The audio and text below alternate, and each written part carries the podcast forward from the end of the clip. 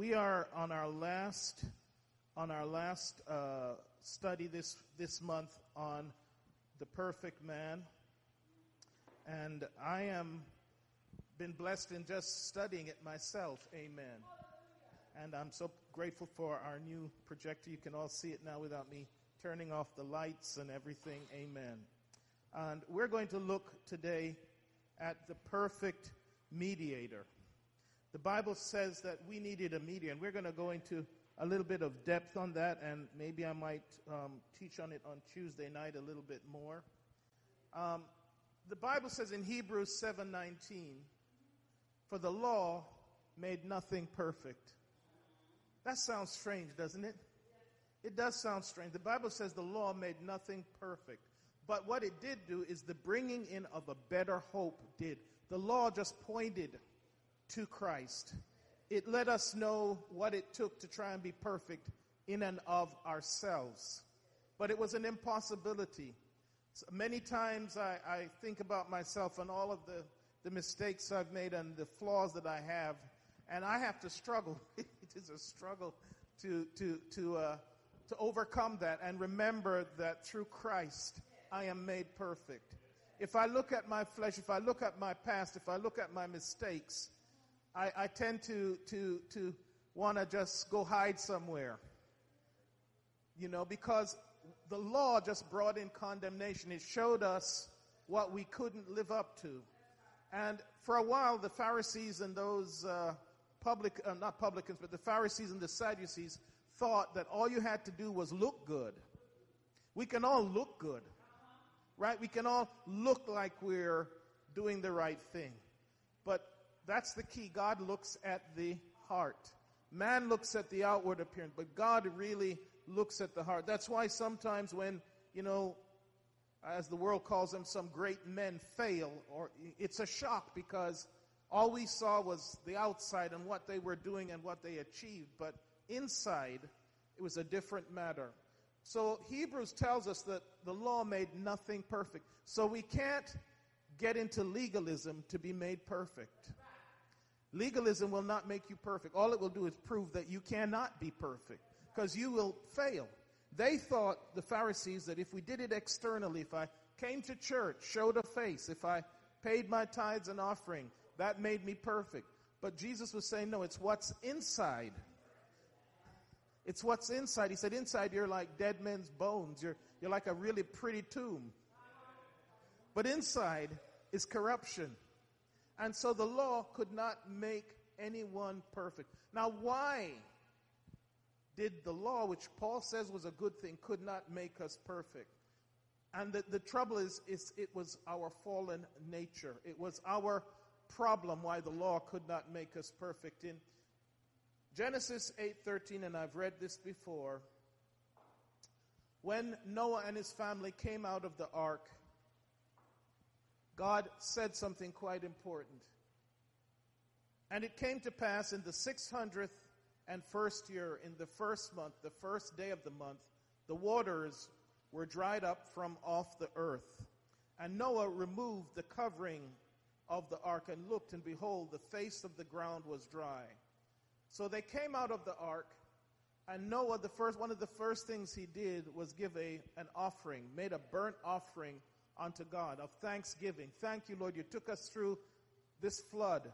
You took us through this long season where we had to be in, in, in this ark, cooped up with all these animals. You delivered us from death. You showed favor. You gave us grace. And so Noah built an, uh, uh, uh, an altar and then offered a burnt offering. And he said, And Noah builded an altar to the Lord and took of every clean beast and of every clean fowl and offered burnt offerings on the altar. And this is what happened. And it says in Genesis 8:21, and the Lord smelled a sweet savor. And the Lord said in his heart, I will not again curse the ground anymore for man's sake. And I put it in red what our problem is. For the imagination of man's heart is evil from his youth. You ever looked at someone and just took a dislike to them for no good reason? Come on now. Give them that look. Who do they think they are? You know, you don't know them from Adam, but you just decide you will not like them. You know, the Bible says man's heart is evil from his youth. And you can see that as children develop a sense of wrong and right, probably somewhere around the age of two or maybe even one and a half, you tell them no and they're looking at you and they're still going to touch it. And they're looking at you to see what you're going to, and you say no and they do like this. They know. And they still go again to, slowly. And some of them will be real sly. They'll wait till you turn around. As that, as that independent judgment starts to develop, as that, as that, as that willful, sinful nature starts to develop, it starts to come out. God says for the imagination, the thoughts inside of man's heart is evil from his youth. I have to, I have to stop myself thinking certain things sometimes. I, craziest thoughts will come into your head. You'll have to say, where did that come from? Why am I thinking that? I got to change the subject. Turn the page. Think of something else. Crazy. That is our problem. That is our problem. We can look perfect outside, but we have to deal with this thing called flesh. And the flesh wants to do what it wants to do. It wants pleasure. It wants things for itself. Amen. For the imagination, meaning the thoughts of man's heart, is evil from his youth. So God immediately, when they came out of the ark, God is saying, listen, I'm not going to kill man right away. I'm not going to destroy him for every single thing he does because now he can't help it. Now he's lost the perfection of sonship. Now he's left the garden and he can't help it. He lost that spiritual covering that made him a son of God. He's now a son of man and he can't help it. As try as we might, we can get up tomorrow and we say, we're not going to get angry. I'm going to be peaceful. I'm going to smile. I'm going to be happy all day. And the devil is taking notes. The devil is taking notes on you. And you'll go into your job and someone will say just one or two words and just take away your peace. Or someone will call you. Or you'll get a letter. See, this flesh has a problem. The law could not make anything perfect. And so God already decided that if He was going to judge us immediately, there'd be no flesh left alive. He, he said, listen, for, he says he's not going to curse the ground anymore for man's sake. For the imagination of man's heart is evil from his youth. We can't help it. We cannot be perfect in ourselves. But God had a plan. God had a plan. He sought, as we taught last week, for a man who could stand in the gap, someone who could be the mediator. We lost the ability to come directly to God in the Old Testament. You couldn't come directly to God because God is perfect.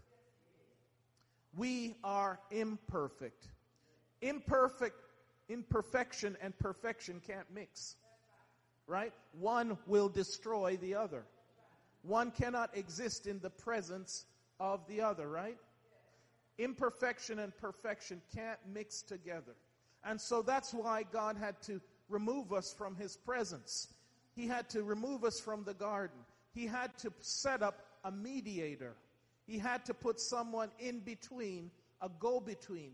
And the law was that go between to come into, to be accepted by God. See, but the law, again, suffered from a weakness. Me and you. The law suffered from a weakness. Paul is explaining this in his epistle to the Romans, and he says, For we know that the law is spiritual. It's a spiritual law. It's talking about moral things. It's not t- talking about physical things for the most part. It's a moral law. It's spiritual. But I am carnal, and that word carnal in the Greek means fleshly. I'm flesh sold under sin, meaning, again, he's really saying what God said in Genesis 8 that, that I'm corrupted. I, I want to do the right thing, but my desires tend to want to steer me over here. Right? My desires want to pull me in this direction. Things that make me happy. Things that, that give me pleasure. And then he, he says this very famous a few verses says, For that which I do, I allow not. He means he gets up and he says, I'm going to do good today. and I don't do it. For what I would, that I do not. What I want to do, sometimes I don't end up doing. But what I hate, that I do. And this is what condemnation and guilt is. That's why Adam and Eve were hiding when God came to them. Because they realized what they had done. They realized what they had lost. In fact, probably Adam and Eve were the only real people who truly understand what they had lost. The sonship, the glory, the, the relationship with God. Imagine just talking with the Creator every day, wanting nothing. They, they were kicked out of that garden. They were probably the only two people who truly understand what was lost.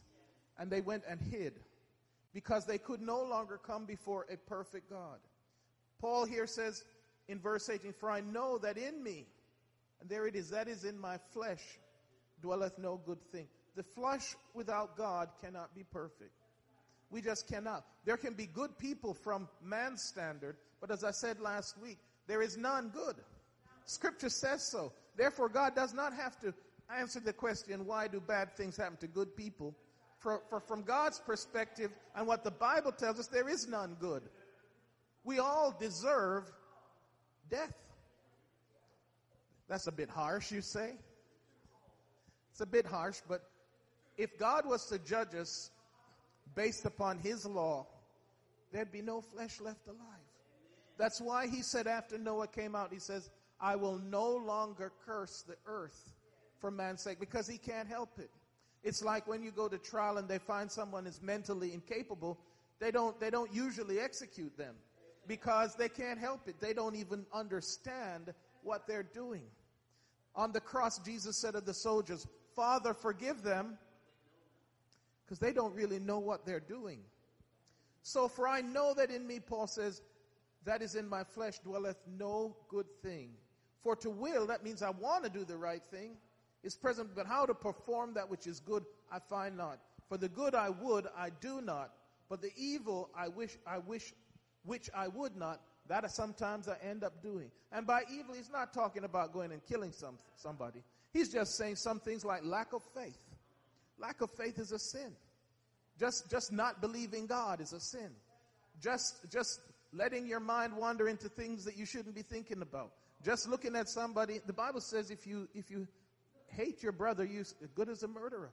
Jesus said, just to look at a woman in a lustful way is as if you've already committed adultery. Nobody may know that, but God does.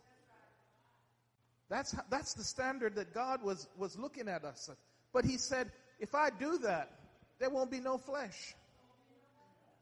So God gave the law to show us how to be perfect and what it took to be perfect. But none of us could actually do it. It was a shadow. That's what Paul in, in the writer of Hebrews says this.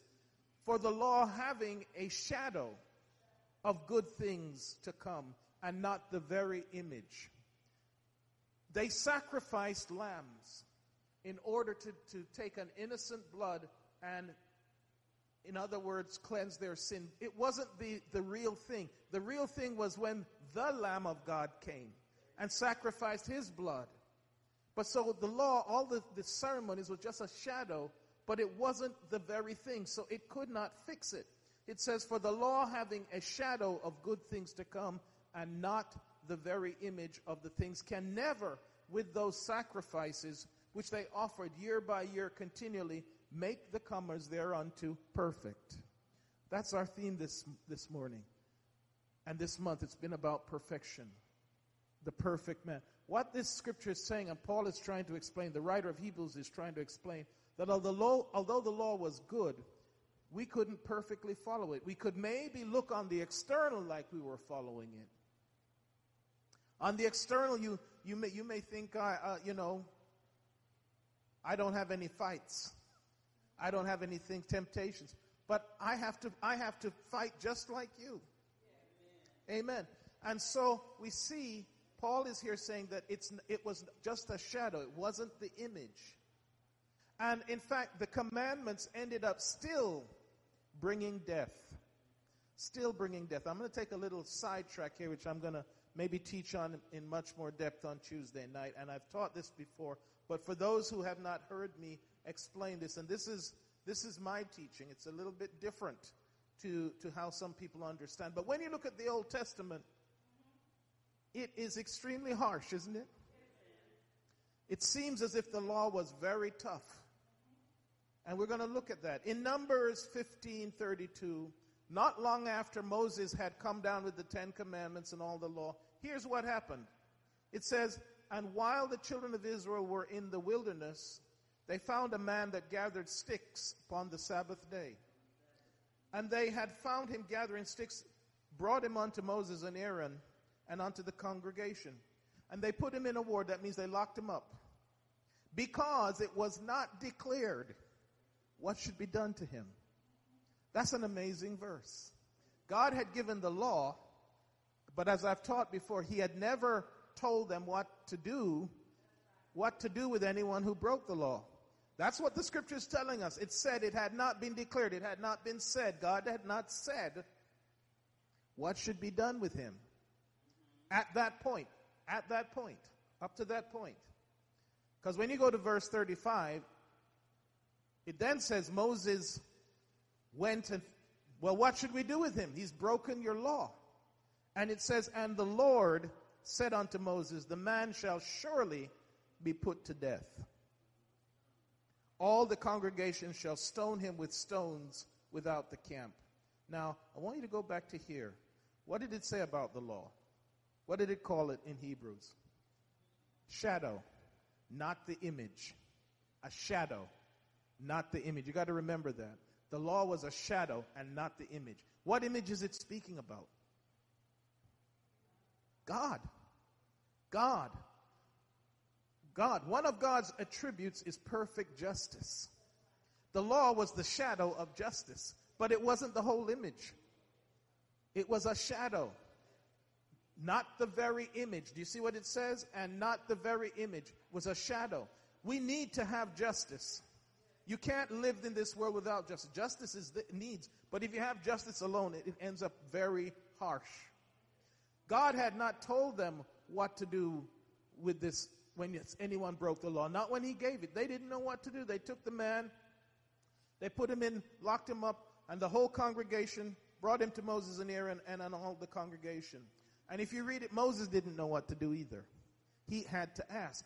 So that tells you that when he was on Mount Sinai, he hadn't been told. Today, when they make a law, it comes in two parts the statute, which is the part that says, Thou shalt not, and then you have the punishment. If you do, this is what happens to you. But when God gave the law on Mount Sinai, He only gave one part. He only gave the statute. He did not give the punishment.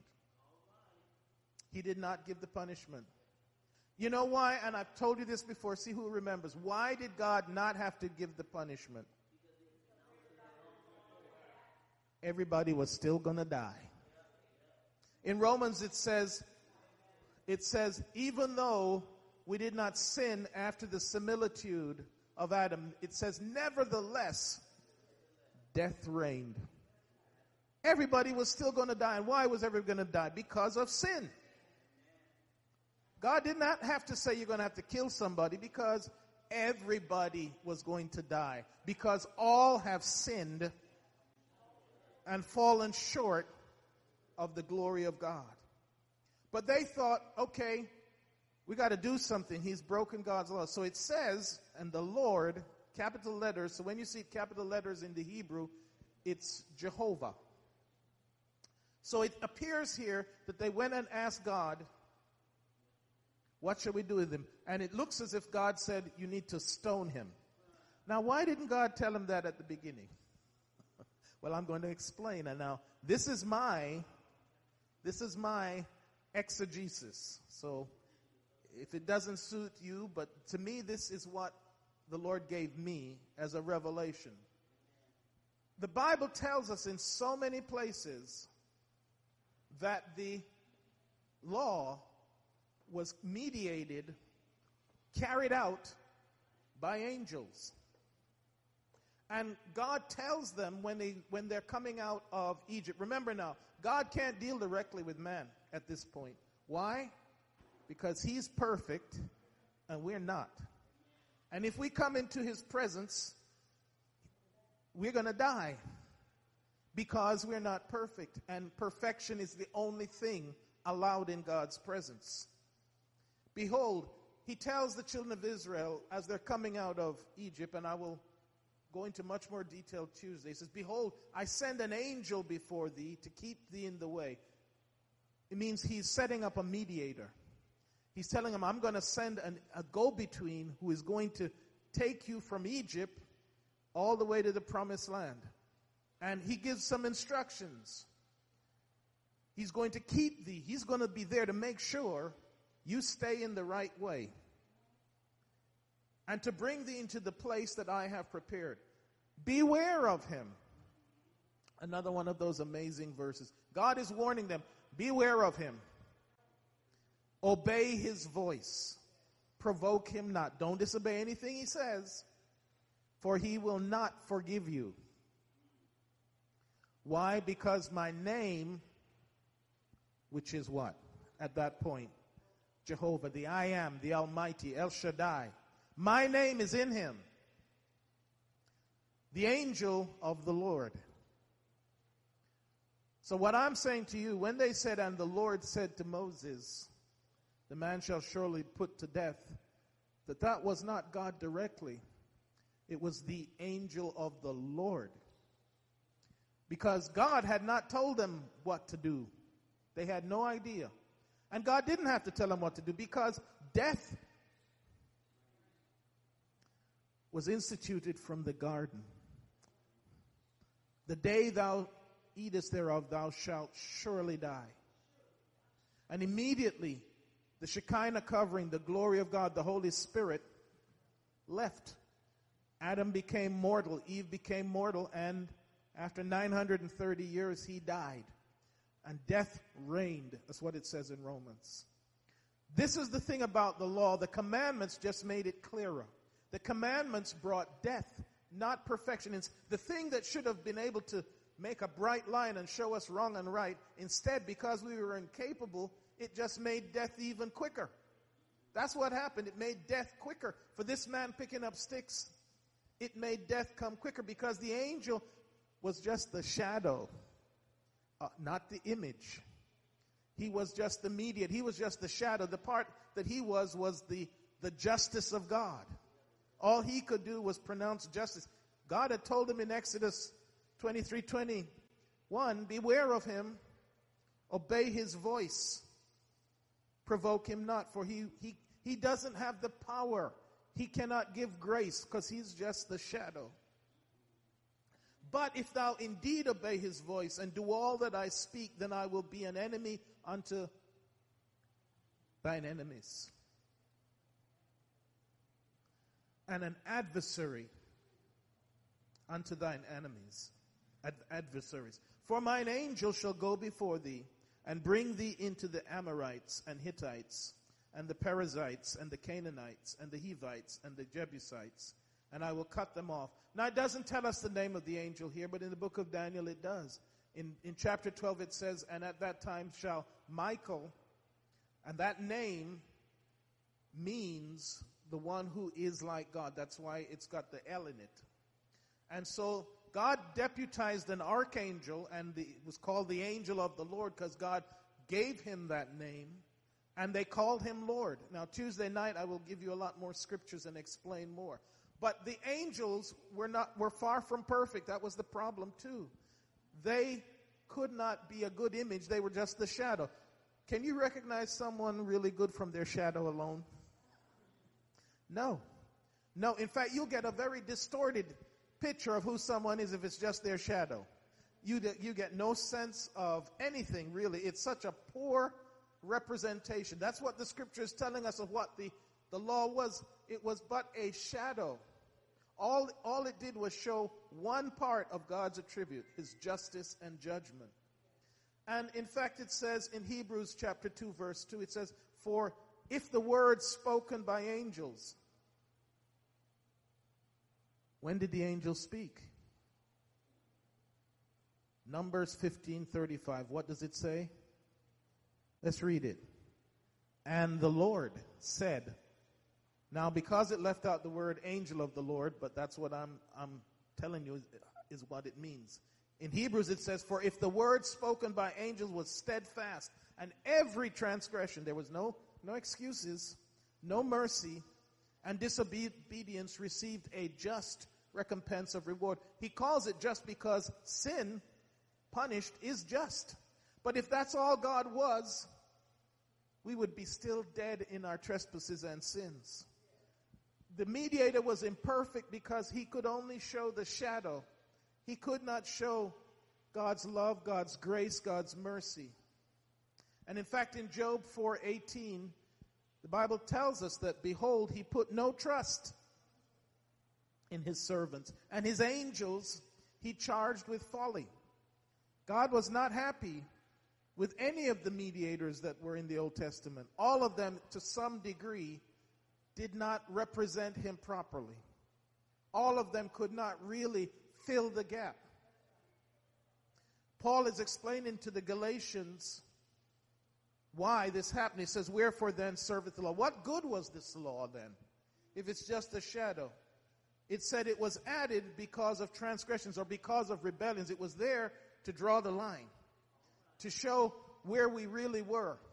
You know, if there's no line, you can kind of fuzzy. Well, I think I'm okay right? It was there to draw the line till the seed, the one who was prophesied in Genesis 3:15 should come, to whom the promise was made. The promise was made that he shall crush his head. It was there until it was a stopgap. It was there until God's full timing where he could bring forth the promised seed who would fulfill the promise given to, to Adam and Eve that she would have us, through the woman, there would come a, a, a son who would crush his head.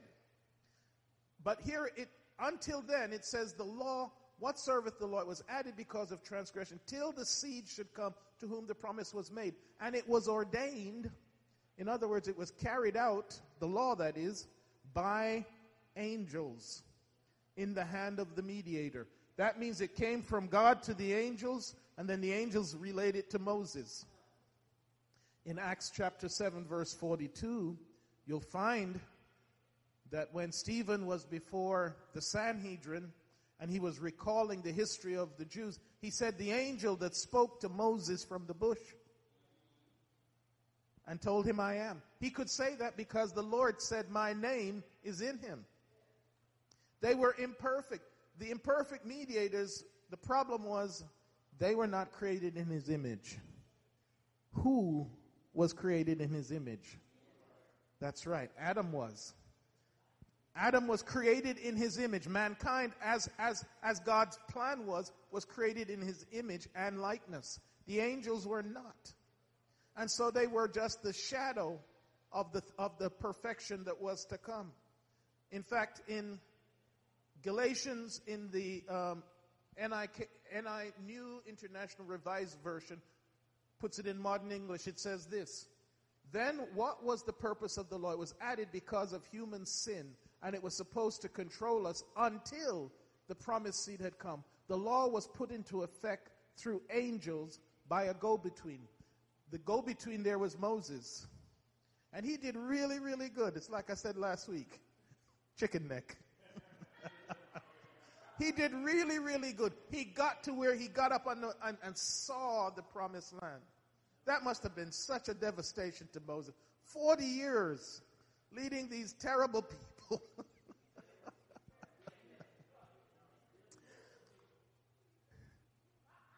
leading these ter- I, w- I was somewhere i can't remember where i heard someone was speaking about his job i don't know if it was saying you know you want my job Sure, you come and take over leading two million people.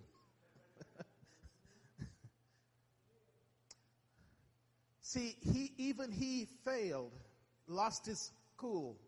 They provoked him, you know. So, but so the law, the Bible tells us, was was ordained. All of the Old Testament. That's why people couldn't come near God. God was too perfect. Could not come near God. We could not be in the presence of God because we are imperfect, so he had mediators, angelic mediators, and then human mediators. but all of them failed to some degree. In the Bible in basic English, I put another verse that says, What then is the law? It was an, an addition made because of sin till the coming of the seed to whom the undertaken had been given. And it was ordered, that is the law, through angels. Through angels. It was ordered through angels. So what I'm trying to say is the explanation of the Old Testament is wherever you see it say Lord, 99% of the time it's speaking about the angel of the Lord. Whenever someone spoke to God directly, guess what happened? No, they got mercy. When you speak to the angel, you get no mercy. No mercy. I'm afraid you cannot pray to Mary or any saints and expect anything. We'll get to there, but the Bible does say there is only one mediator. I'm not your mediator. There is one mediator, Sister Brownie. Yes, David is a good example because he obtained. Now, he did some terrible things. He murdered someone. And yet he did not die. Why? Because he bypassed the angel. he went directly to God. If it had been up to the angel, there would have been no mercy. There'd have been no mercy. In the Old Testament, we see every now and then some people getting mercy. Cain killed his brother. He appealed to God and said, The punishment is too great. And God said, Okay, I'm not going to let you die right now. Because you're going to die anyway, but it's not going to be immediate. It's not going to be immediate. They were not perfect because they were not in his image. But Christ is the image. Look what 2 Corinthians 4 4 says. Lest the light of the glorious gospel of Christ, who is the image. He's not just the shadow, he is the image. And because he's the image, he reveals to us the full nature of God that's possible, at least in the flesh. Giving thanks, Colossians 1:12, giving thanks unto the Father who hath made us meet. That means he's made us qualified. He's qualified us to be partakers of the inheritance of the saints in life, who hath delivered us. Say that word, delivered us from the power of darkness and hath translated us, that means moved us, lifted us up into the kingdom of his dear son. Isn't that awesome? Because Jesus is the image. He's not the shadow. He's the image. He can show. He can deliver the perfection which the law, which the angels, which Moses, which none of them Old Testament people, as good and as great as they were, they couldn't do it. Because when it came down to it, they were imperfect. It says, In whom we have redemption I needed redemption. You needed redemption. Through his blood, even the forgiveness of sins. And here it tells us explicitly again, speaking of Jesus, who is the image, not the shadow, the image of the invisible God. He is the only visible representation of God that you can see. The firstborn of every creature. So we had to wait till we had the full and perfect mediate, mediator, which was the only one who could help us cross that line which the law drew, which said, hey, you want to do this? Let's see how good you are. And I was no good. We can see the, the very difference in the Old Testament and New Testament in the story about the two disciples when they wanted to bring down fire. Let's read it. Luke chapter 9, 51. And it came to pass when the time was come that he should be received up, that is Jesus, he steadfastly set his face to go to Jerusalem and sent messengers before his face. And they went and entered into the, the village of the Samaritans to make ready for him. You know why I'm laughing? Because of the picture that comes to my mind. The Bible said he sent messengers to make ready for him. Who's that? Should be us, right? should be us. He sent messengers to make ready for him. He was coming. But what was their message? That's it. That's what I'm laughing about. Their message was Old Testament. Their message was still in the shadow. You better shape up or else you're going to die. now, while it's the truth, that's not what he was trying to tell them. That is the truth. We are going to die if we do not do what God's law commands, but that's not what he told them to tell them. And he sent messengers before his face. They went and entered into the village of the Samaritans to make ready for him. And as they did not receive him because his face was as though he would go to Jerusalem. And when his disciples, James and John, the sons of thunder, the hotheads, saw this, they got angry. Let's call down fire. Let's do some Old Testament stuff. Let's get medieval, as they say. And when his disciples, James and John, saw this, said, Lord, wilt thou command fire to come down from heaven and consume them? Now, in the Old Testament, that happened. And again, if you read the story of Elias, Elias, it was the angel. It was the angel that did it. Because he could give no mercy. He was just the shadow. It wasn't even the image. And the only part of the shadow he reflected was judgment. And his only, his only, only uh, deal was keep them. Keep them. Make sure that they just go from here to here. If they go left or right, you get them. you know, it's like a guard dog. If the owner's not there, there's nothing to call the dog off. The owner has to come and say, stay. Or else that, what's that dog going to do? He's just going to keep going. And unless the owner comes and says, stay, that dog is just going to keep going. If he's got someone's going to chew him up. This was the angel. His only job was to keep stay in the if you stay in the lane, he's going to protect you, but if you go out the lane, he's going to be your enemy. He's going to be your adversary. And they did not receive him because his face was as though he would go to Jerusalem. When the disciples, James and John, saw it, they said, Lord, will thou command fire to come down from heaven and consume them, even as Elias did? And now here is the image speaking, not the shadow. Under the law, yes. But the image says this You don't know what manner of spirit ye are of. For the Son of Man, God in flesh, did not come to destroy men's lives, but to save them. And they went to another village. You know, even in the Old Testament, we see God have great mercy and set the example of going to some terrible people, some really evil, wicked people. He sent Jonah. Now, why? Why is that book in the Bible? They were not Jews. Why is that book in the Old Testament? God sending Jonah to Nineveh, to the Assyrians, to go save them. It's an example of God's grace. Because that's why Jonah didn't want to do it. God, these are the enemies of Israel. These are wicked people. They're the ISIS of his day. They, they, their method of killing people was to flay them, skin them alive, put them on poles. That's what they did when they captured people. They didn't just kill you, they skinned you alive. No wonder Jonah said, No, I'm not going there.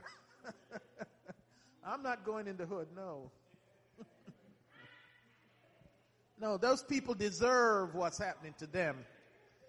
You can't give them enough of the judgment, God. They deserve everything. But you know what God said to, to, to Jonah? Don't you know? There's 120,000 who don't know left from right, don't know wrong from right in this city. And at the preaching of Jonah, there was a great revival people repented.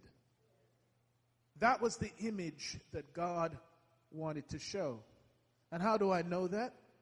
How do I know that? Because Jesus said so. The only sign that shall be given is the sign of Jonah.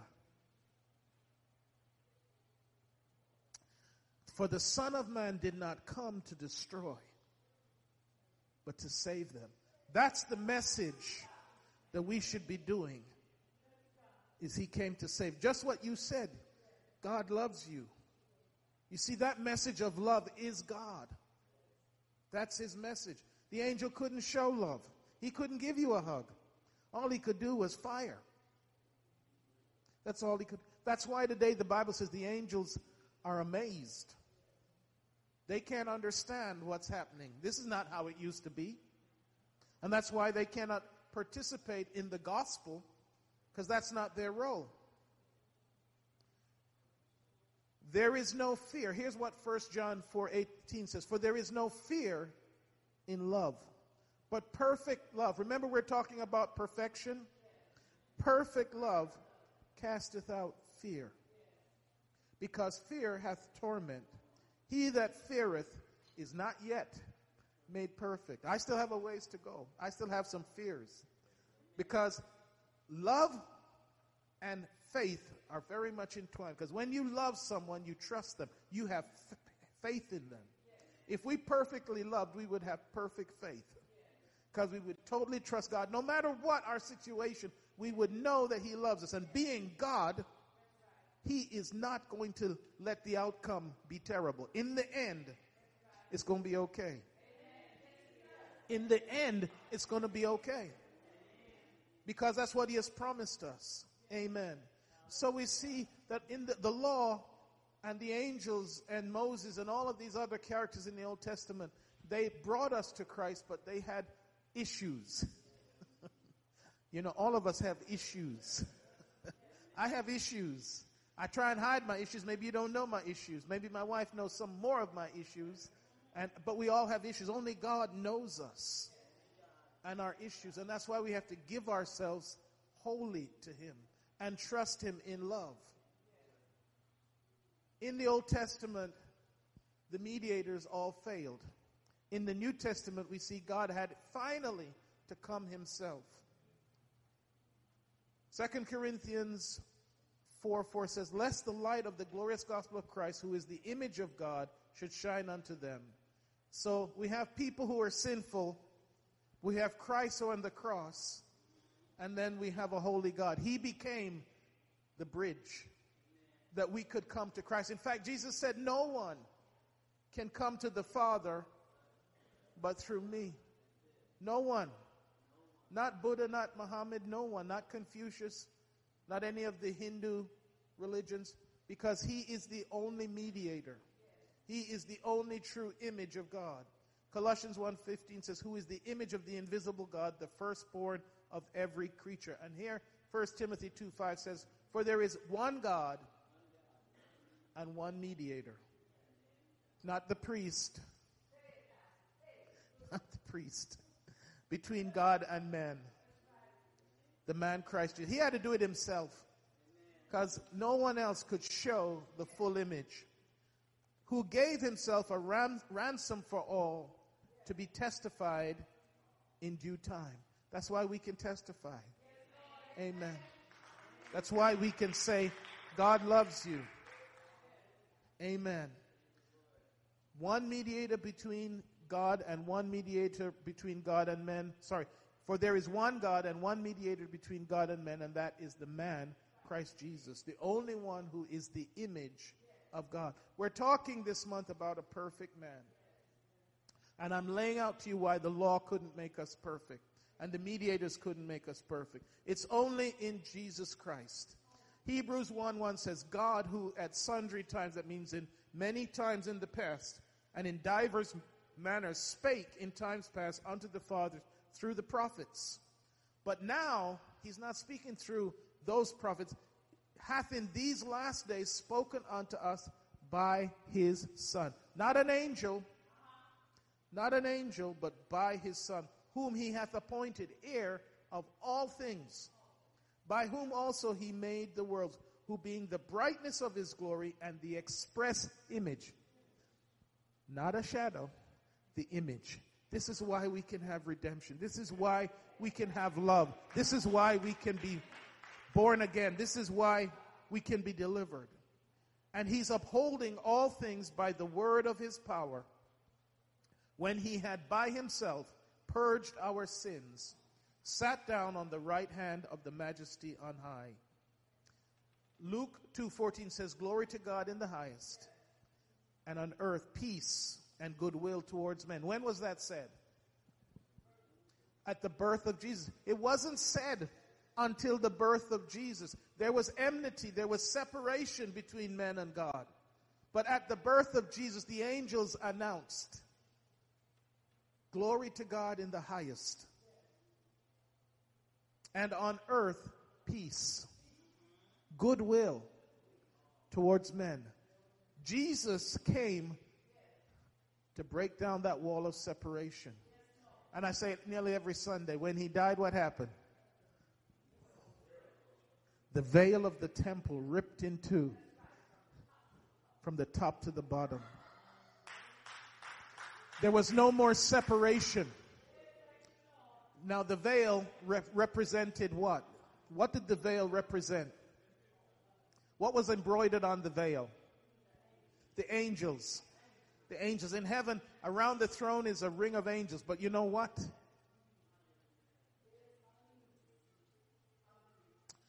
When you get to heaven, they're going to part. Just like how Jesus ripped, ripped the, the veil. When we get to heaven, the angels that surround the throne are going to make way. Paul says, Know we not that you shall judge angels? Because we are here today serving not the, the shadow, but the one who is the express image of the invisible God and upholding all things by the word of his power. Do you notice how it phrased that? Didn't say the power of his word. It put the word first because that's Jesus. The word, Jesus, of his power. In fact, in another scripture it says Christ, the power of God, and also the wisdom of God. When they built the temple, there was a difference between the temple and the tabernacle. They put two towers on either side of the entrance, and they called them Boaz, which is the power of God, and the other one was called the wisdom of God. And the only way you got inside the, the temple is you had to pass between the power of God and the wisdom of God, which is Jesus. Who being the express image of his person. I'm saying we're not wor- worshiping shadows. We're not worshiping false images, but we're worshiping the King of Kings and Lord of Lords. The only one who is able to make us perfect. Amen. Hebrews 1 4 says this being made so much better than angels. Why? Because he wasn't just about justice and judgment, but he was also about love and grace. It says, speaking about Jesus the Son, it says, being made so much better than angels, as he hath by inheritance obtained a more excellent name than they. Now that's very interesting. That's very interesting. I'm going to point out something. In the Old Testament, in Exodus 23:20, God said, "My name is in him." What was the name? Jehovah, the I am. But here it says, having obtained a more excellent name. How can it have a more excellent name than I am? He is that. But he's also, when the angel Gabriel came and told Mary his name, he says, Thou shalt name him Yeshua or Jesus, for he shall save. It's the saving name. At Acts 4:12, that neither is there salvation. There is no other name under heaven. His name saves. If you just have the I am part, you're going to just have justice and judgment. But it says, having obtained a more excellent name than they. For unto which of the angels said he at any time, Thou art my son? This day have I begotten thee, and again I will be to him a father, and he shall be to me a son. And again, when he bringeth in the first begotten into the world, he saith, And let all the angels of God worship him. Satan said to him, Look, if you throw yourself off, he's promised he's gonna, the angel's gonna catch you. He knew who he was. But he had to go through the charade of trying to test him. He knows who you are, but he's still going to come and test you. But I'm telling you this that if we will humble ourselves, Hebrews 1 4 says, being made so much better than angels. Do you understand that if you're a son of God, you are being, you're in the process of being made so much better than angels. And you have an inheritance to come. And you're going to have a name. It speaks about it in Revelation. And they had a new name.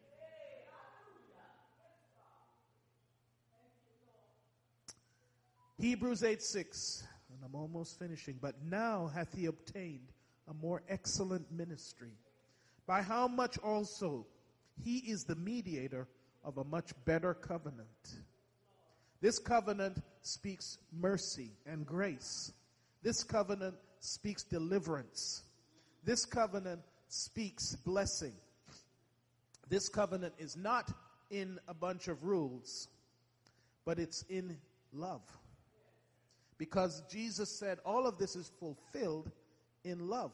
Right? Thou shalt love the Lord thy God with all thy mind, soul, heart, and was established on better promises. Hebrews 9 14 says, How much more shall the blood of Christ, who through the eternal Spirit offered himself without spot to God, purge your conscience from dead works to serve the living God? What it's saying is, if you're born of the water and of the Spirit, and if you have been washed by the word, you should feel totally free. You should not come into condemnation. You should not have because we've been sprinkled by the blood of Christ. If you're feeling a lot of condemnation, there's only two, two things. Either you haven't really repented, or you're actually saying, His death can't save me. And that's a terrible thing to think. You're making the cross of none effect because the Bible tells me he can save to the uttermost. How far is the uttermost? A lot further than you've been. A lot further than you can go. He can save to the, you can't go further than the uttermost because the Bible tells me that my God can save to the uttermost. Them that come to him, there is still a responsibility on you to come to him. Amen. And here's one of my favorite verses. It says, And for this cause, he is the mediator. We're talking about the perfect mediator of the New Testament, that by means of death, his death, for the redemption of the transgression, that means paying off the whole thing. See, in the Old Testament, you couldn't pay off the whole thing. Every year, you had to bring another sacrifice. Every week, you'd have to bring some sacrifice. It was like one of them debts that the interest keeps going up and you can never pay it off. Shall I get political now? You know, like Biden canceled all the student debt. Jesus did much better than that. He canceled a debt that we could not pay ever. He canceled a debt that we could not pay. And it's not limited to students. It's not limited to old people. It's whosoever will. And for this cause, he is the mediator, the go between of the New Testament, and that by the means of death, for the redemption of the transgression, he paid off all my sins. Now, when he died, all my sins were future, so don't worry. Even things you have not yet done, he's already paid it off.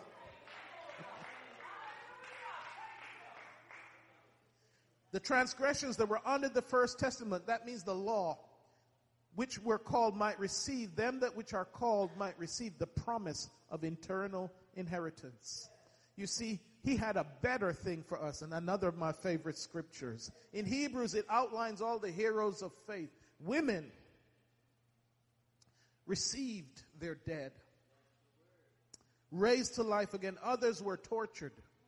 Speaking about the Old Testament, not accepting deliverance that they might obtain a better resurrection and others had trial of cruel mockings and scourgings, yea, moreover of bonds and imprisonment. They were stoned. They were sawn asunder, were tempted, were slain with the sword. They wandered about in sheepskins and goatskins, being destitute, afflicted, tormented, of whom the world was not worthy. They wandered in deserts and in mountains and in dens and caves of the earth. And these all obtained a good report, not through their works, but because they believed through faith. And yet they did not re- yet receive the promise. Verse 40 God having provided some better thing for us. Remember, this is about perfection. That they, without us, that they without us should not be made perfect. We're all going to be made perfect together. Through the death of Christ, hallelujah, through the death, his death on Calvary, we're made perfect. If you can stand with me.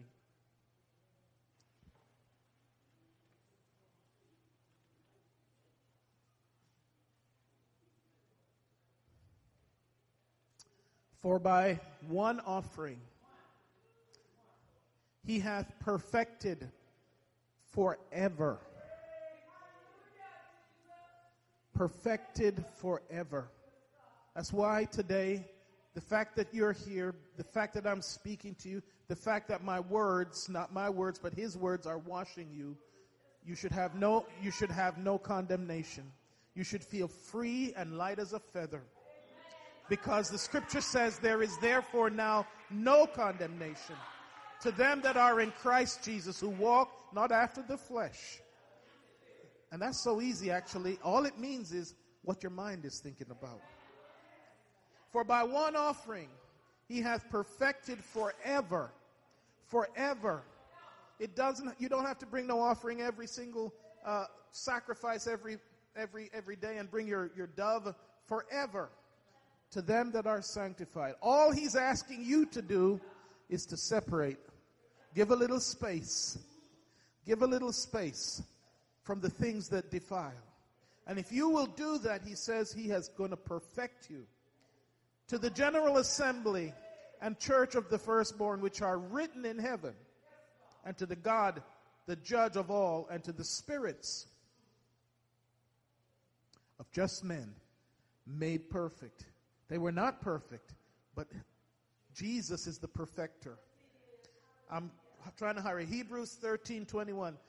Bible says that He's given us the gifts to make you perfect in every good work to do His will, working in you that which is well pleasing in His sight through Jesus Christ, to whom be glory forever and ever. Amen. Last scripture I'm reading, but let patience, this is a hard thing for someone, maybe more than one someone. But let patience have her perfect work, that he may be perfect. It's, it takes patience. That he may be perfect and entire, wanting nothing. Amen. Amen. Well, we've come to the end of this month uh, talking about the perfect man. I hope that you have been edified. I hope you will take some of this and meditate upon it because it's not my words. When the, the, the, th- the song says, when I think about the goodness of Jesus and all that he has done for me, my soul cries out, hallelujah. I get choked up. I can't, I can't read about what God has done and his mercy and his grace. Amen. And if we would just hold that in our thoughts, Bible says he is able to save to the uttermost. Uttermost. Our situation may still look dire. We may, we may be in a dire physical situation. But if you love him and trust that he loves you, he will bring you out. He will deliver you. He will show you his love. Amen. If you could bow your hearts with me, Father, we thank you today for your word because it is light. It is life. Hallelujah. Lord, we thank you that you were the perfect mediator. You are the perfect mediator. You are the image of the invisible God, the firstborn of every creature. Lord, we submit our will to you today. Lord, we come to you, Lord Jesus. Hallelujah. Holding nothing back. Lord, we ask for your continued blessing pour into our lives. Help us, oh God, to meditate upon you, to think about your love, hallelujah, to be perfected, hallelujah, by the work and to live in patience, waiting for our deliverance. We thank you today. Bless our second service. Speak to our hearts. Accept our worship. We lift up your name and we give you the glory in Jesus' name.